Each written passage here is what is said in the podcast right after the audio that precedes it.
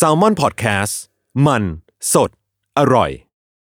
ก่อนจะเข้าสู่รายการนะคะ บอกไว้นิดนึงว่ารายการของเราเนี่ยดูดวงตามลัคนาราศีนะคะสำหรับใครที่อยากทราบว่าลัคนาราศีคืออะไร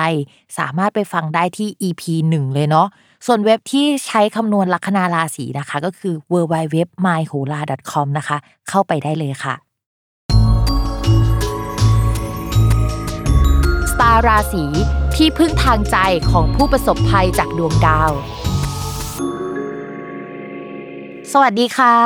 ยินดีต้อนรับเข้าสู่รายการสตาร์ราศีที่พึ่งทางใจของผู้ประสบภัยจากดวงดาวค่ะสำหรับวันนี้นะคะ เรามาอยู่กันที่ EP ที่ 28 แล้วก็จะเป็นดวงประจำสัปดาห์ที่ 26 ถึงวันที่ 2 พฤษภาคม 2564 ค่ะ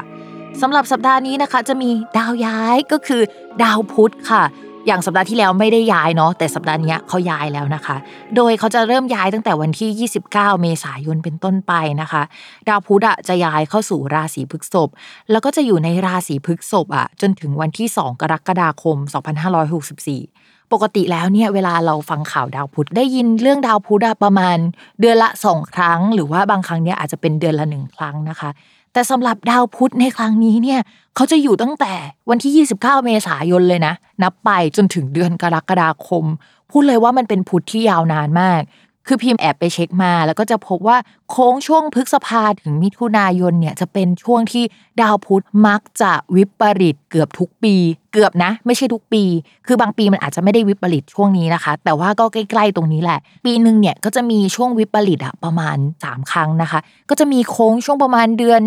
กันยาตุลาอันนั้นครั้งหนึ่งนะคะ แล้วก็จะมีช่วงมกราครั้งหนึ่งแล้วก็ช่วงพฤษภามิถุนาอีกครั้งหนึ่งนะคะ ใครที่เกิดช่วง 3 เดือนที่พิมพ์ว่าเนี่ยก็จะรู้สึกว่าเฮ้ยทำไมชีวิตช่วงวันเกิดเราอะดวงไม่เคยดีเลยนะคะ มันอาจจะไปพ้องจองกับช่วงดาวพุธวิปริตทำให้แผนอะไรต่างๆ ที่เคยแผนไว้อะมันไม่ได้เป็นไปตามแผนนะคะ โอเค เรามาพูดถึงลักษณะการเดินของเขานิดหน่อย ตั้งแต่วันที่ 29 เมษายนอะเขาเดินเข้าสู่ราศีพฤษภแต่ว่าเขาว่าไม่ได้เดินดีอะตลอดเวลานะคะ คือเขาจะเดินเป็นปกติอยู่แป๊บๆก็คือตั้งแต่วันที่ 29 เมษายนจนถึง 13 พฤษภาคมนะคะ ไม่ว่าใครจะทำอะไรที่เกี่ยวกับการติดต่อสื่อสารการคมนาคมส่งของซื้อของนะคะ ให้ทำภายในวันที่ 13 พฤษภาคมนะคะ เพราะว่าหลังจากวันที่ 13 พฤษภาคม เขายังไม่ได้วิปริตในลักษณะของการหยุดเดิน แต่เขาจะเริ่มเดินด้วยจังหวะที่ไม่ได้ปกติเท่าเดิมนะคะ สมมุติว่าก่อนหน้านี้เดินด้วยอัตรา 100 กิโลเมตรต่อชั่วโมงนะคะ ตั้งแต่วันที่ 13 พฤษภาคมเป็นต้นไปเนี่ยเขาจะลดอัตราเหลือ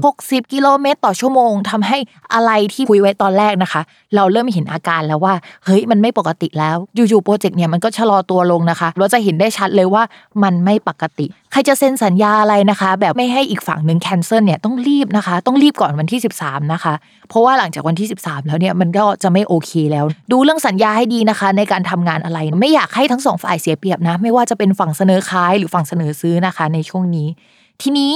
ดาวอะมันเริ่มเดินไม่ปกติ 13 พฤษภาคม แล้วมันก็จะหยุดเดินคำว่าหยุดเดินคือ อยู่ๆก็หยุดชะงักไปอีกฝั่งเงียบหายไลน์ไม่ตอบนะคะ หรือว่าแบบเราไปคุยกับผู้ชายคนนี้อุ๊ยชอบเขาจังเลย อยู่ๆนะคะเขาก็คุยกับเราน้อยลงและบล็อกไปในที่สุด หรือไม่ตอบในที่สุด ตั้งแต่วันที่ 21 พฤษภาคมเป็นต้นไปนะคะ โดยดาวพุธจะพักไปจนถึงวันที่ 16 มิถุนายนนะคะ จริง ๆ คือวันที่ 16 มันจะมีช่วงที่ดาวพุธกลับมาปกติแล้วล่ะ ช่วงพุธที่ยาวนานที่มันเดินไม่ดีเนี่ย มันก็เป็นพุธที่ไม่ดีอยู่แล้วอะเนาะแต่ว่าคราวนี้เขาเป็นดาวพุธที่เดินมาร่วมกับราหูอีกนะคะ พุธร่วมราหูเนี่ยคือเขาไม่ค่อยถูกกัน ต้องระมัดระวังเรื่องเกี่ยวกับปากเสียงเลยแหละหนึ่งอันที่สองก็คือถ้าสมมติมีใครมาพูดอะไรช่วงเนี้ยระวังนะคะ อย่าไปเชื่อมาก ระวังเรื่องราคาคุยเป็นพิเศษนะคะ ระวังเรื่องโฆษณาเกินจริงอะไรที่ไม่จริง อะไรที่มีข่าวในช่วงนี้ออกมาเนี่ยมันอาจจะเป็นข่าวลวงข่าวไม่จริง ใครที่มาขายของให้เราในช่วงนี้เนี่ย พิมพ์ก็อยากจะให้ทุกคนใจเย็นๆนะคะ พิจารณาดีๆ มันอาจจะไม่ได้ดีจริง หรือมีสรรพคุณแบบที่เขาพูดไว้ก็ได้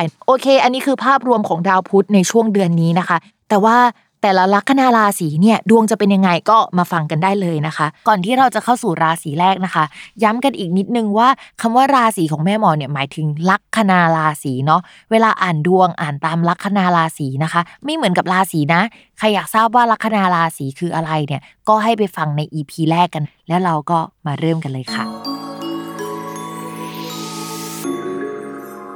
ต่อมานะคะ ชาวลัคนาราศีมังกรค่ะ เรื่องการงานช่วงนี้นะคะ ดาวการงานของชาวราศีมังกรมันยังอ่อนแรงอยู่มีตำแหน่งเป็นปลานะคะ ก็คืออาจจะต้องโยนงานของเรานะคะ ที่เรารับผิดชอบอยู่แล้วไปให้คนอื่นทำนะคะแต่ว่าคนอื่นที่ทำให้เราอะ ก็อาจจะทำได้ให้เราไม่เต็มที่ เพราะว่าเขาก็เจอปัญหาเกี่ยวกับของตัวเองอยู่นะคะ ที่เขาจะต้องไปทำงานให้ความช่วยเหลือ หรือว่าไปทำงานให้กับญาติผู้ใหญ่ หรือว่าองค์กรของเขาเองอะที่ไม่ได้ช่วยเราได้เต็มที่ขนาดนั้นนะคะ ปัญหาหลาย ๆ อย่างนะยังเกิดวุ่นวายเยอะแยะไปซะทั้งหมดเลยในช่วงนี้นะคะสำหรับคนราศีมังกร มันอาจจะไม่ได้เป็นที่หวังไว้สักเท่าไหร่ แล้วก็พิมพ์ก็อยากให้เรามาระวังเรื่องเกี่ยวกับการเงินเป็นพิเศษนะคะ เพราะว่าหลาย ๆ อย่างพอผสมกันแล้วเรื่องการเงินของชาวราศีมังกร จะค่อนข้างมีปัญหาและติดขัดไปอีก 2 เดือนเต็ม ๆ เลยนะ ตรงนี้เนี่ยเรื่องงานกับเรื่องการเงินมันค่อนข้างสัมพันธ์กันนะคะสำหรับชาวราศีมังกร ส่วนคนที่ทำงานประจำเรามองว่า ช่วงนี้เนี่ยอาจจะมีการเปลี่ยนแปลงเรื่องสถานที่ทำงานเกิดขึ้นได้ อาจจะ work from home หรืออะไรก็ตามนะคะ ซึ่งเป็นมาตั้งแต่ก่อนหน้านี้แล้วล่ะ แต่ว่ามันก็ยังส่งผลถึงตอนนี้เนาะแล้วก็เป็นไปแบบนี้อีก 2 เดือนนะคะมองว่ามิถุนากรกฎาชาวราศีมังกรจะมีการเปลี่ยนแปลงเรื่องสถานที่ทำงาน ถ้ามองจากสถานการณ์ตอนนี้ก็อาจจะหมายถึงว่าตอนแรกไป work from home สักพักหนึ่งเปลี่ยนจาก work from home มาเป็นทำงานที่ทำงานธรรมดา อะไรประมาณนี้ก็ได้เช่นกันนะคะ เรื่องสถานที่จะมีการเปลี่ยนแปลง ทีนี้เรื่องการเงินเตือนไปแล้วว่าต้องระมัดระวัง ถึงชาวราศีมังกรนะคะ จะได้ดาวพฤหัสเนี่ยมาช่วยเรื่องการเงินแล้วนะคะ แต่ปัจจัยอื่นๆ ก็ยังคงเบียดบังความร่ำรวย หรือว่าการเงินของชาวราศีมังกรไปอีก 2 เดือนเต็มๆนะคะ คือดาวการเงินมันมี 2 ดวง แล้วมันมีดาวการเงินดวงหนึ่งที่มันค่อนข้างสำคัญกับชาวราศีมังกร แล้วมันอยู่ในตำแหน่งที่ไม่ดีอะเพราะฉะนั้นเนี่ยเรื่องนี้จะต้องระวังเป็นพิเศษ โดยเฉพาะ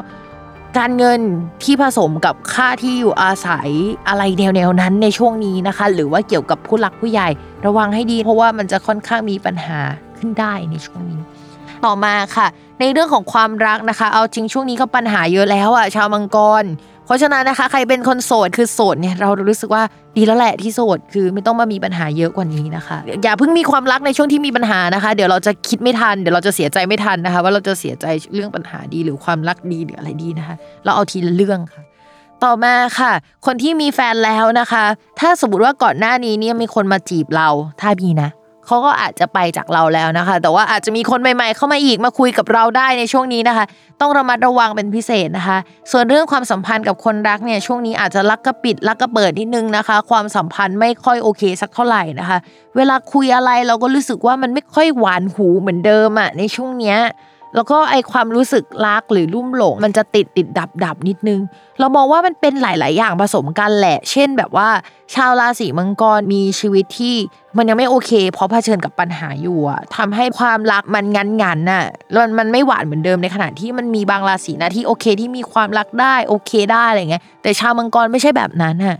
ถ้าสมมติว่าอยากจะรักษาความสัมพันธ์ให้มันดีไว้อะนะในช่วงนี้นะเราก็อยากแนะนำว่าเฮ้ยคุยกันไว้ตั้งแต่แรกๆแหละว่า เฮ้ยช่วงนี้เจอปัญหานะ เราอาจจะไม่สามารถที่จะช่วยเหลือเธอได้เหมือนเดิม หรือว่าพูดคุยหรือใช้ชีวิตเหมือนเดิมนะคะ เพราะว่าชีวิตเราเนี่ยมีจังหวะชีวิตที่เปลี่ยนไปนะคะ ชี้แจงกันให้เรียบร้อยก่อนเกิดปัญหาเนาะจะได้เข้าใจกันตั้งแต่ต้นนะคะ ก็เป็นกำลังใจให้ชาวราศีมังกร โอเคสำหรับสัปดาห์นี้นะคะ รายการสตาร์ราศีก็จบลงแล้ว ก็อย่าลืมติดตามรายการสตาร์ราศีที่พึ่งทางใจของผู้ประสบภัยจากดวงดาว กับแม่หมอพิมฟ้าสุดสวยนะคะ ในทุกวันอาทิตย์นะคะ ทุกช่องทางของ Salmon Podcast สำหรับวันนี้แม่หมอขอลาไปก่อนเนาะสวัสดีค่ะ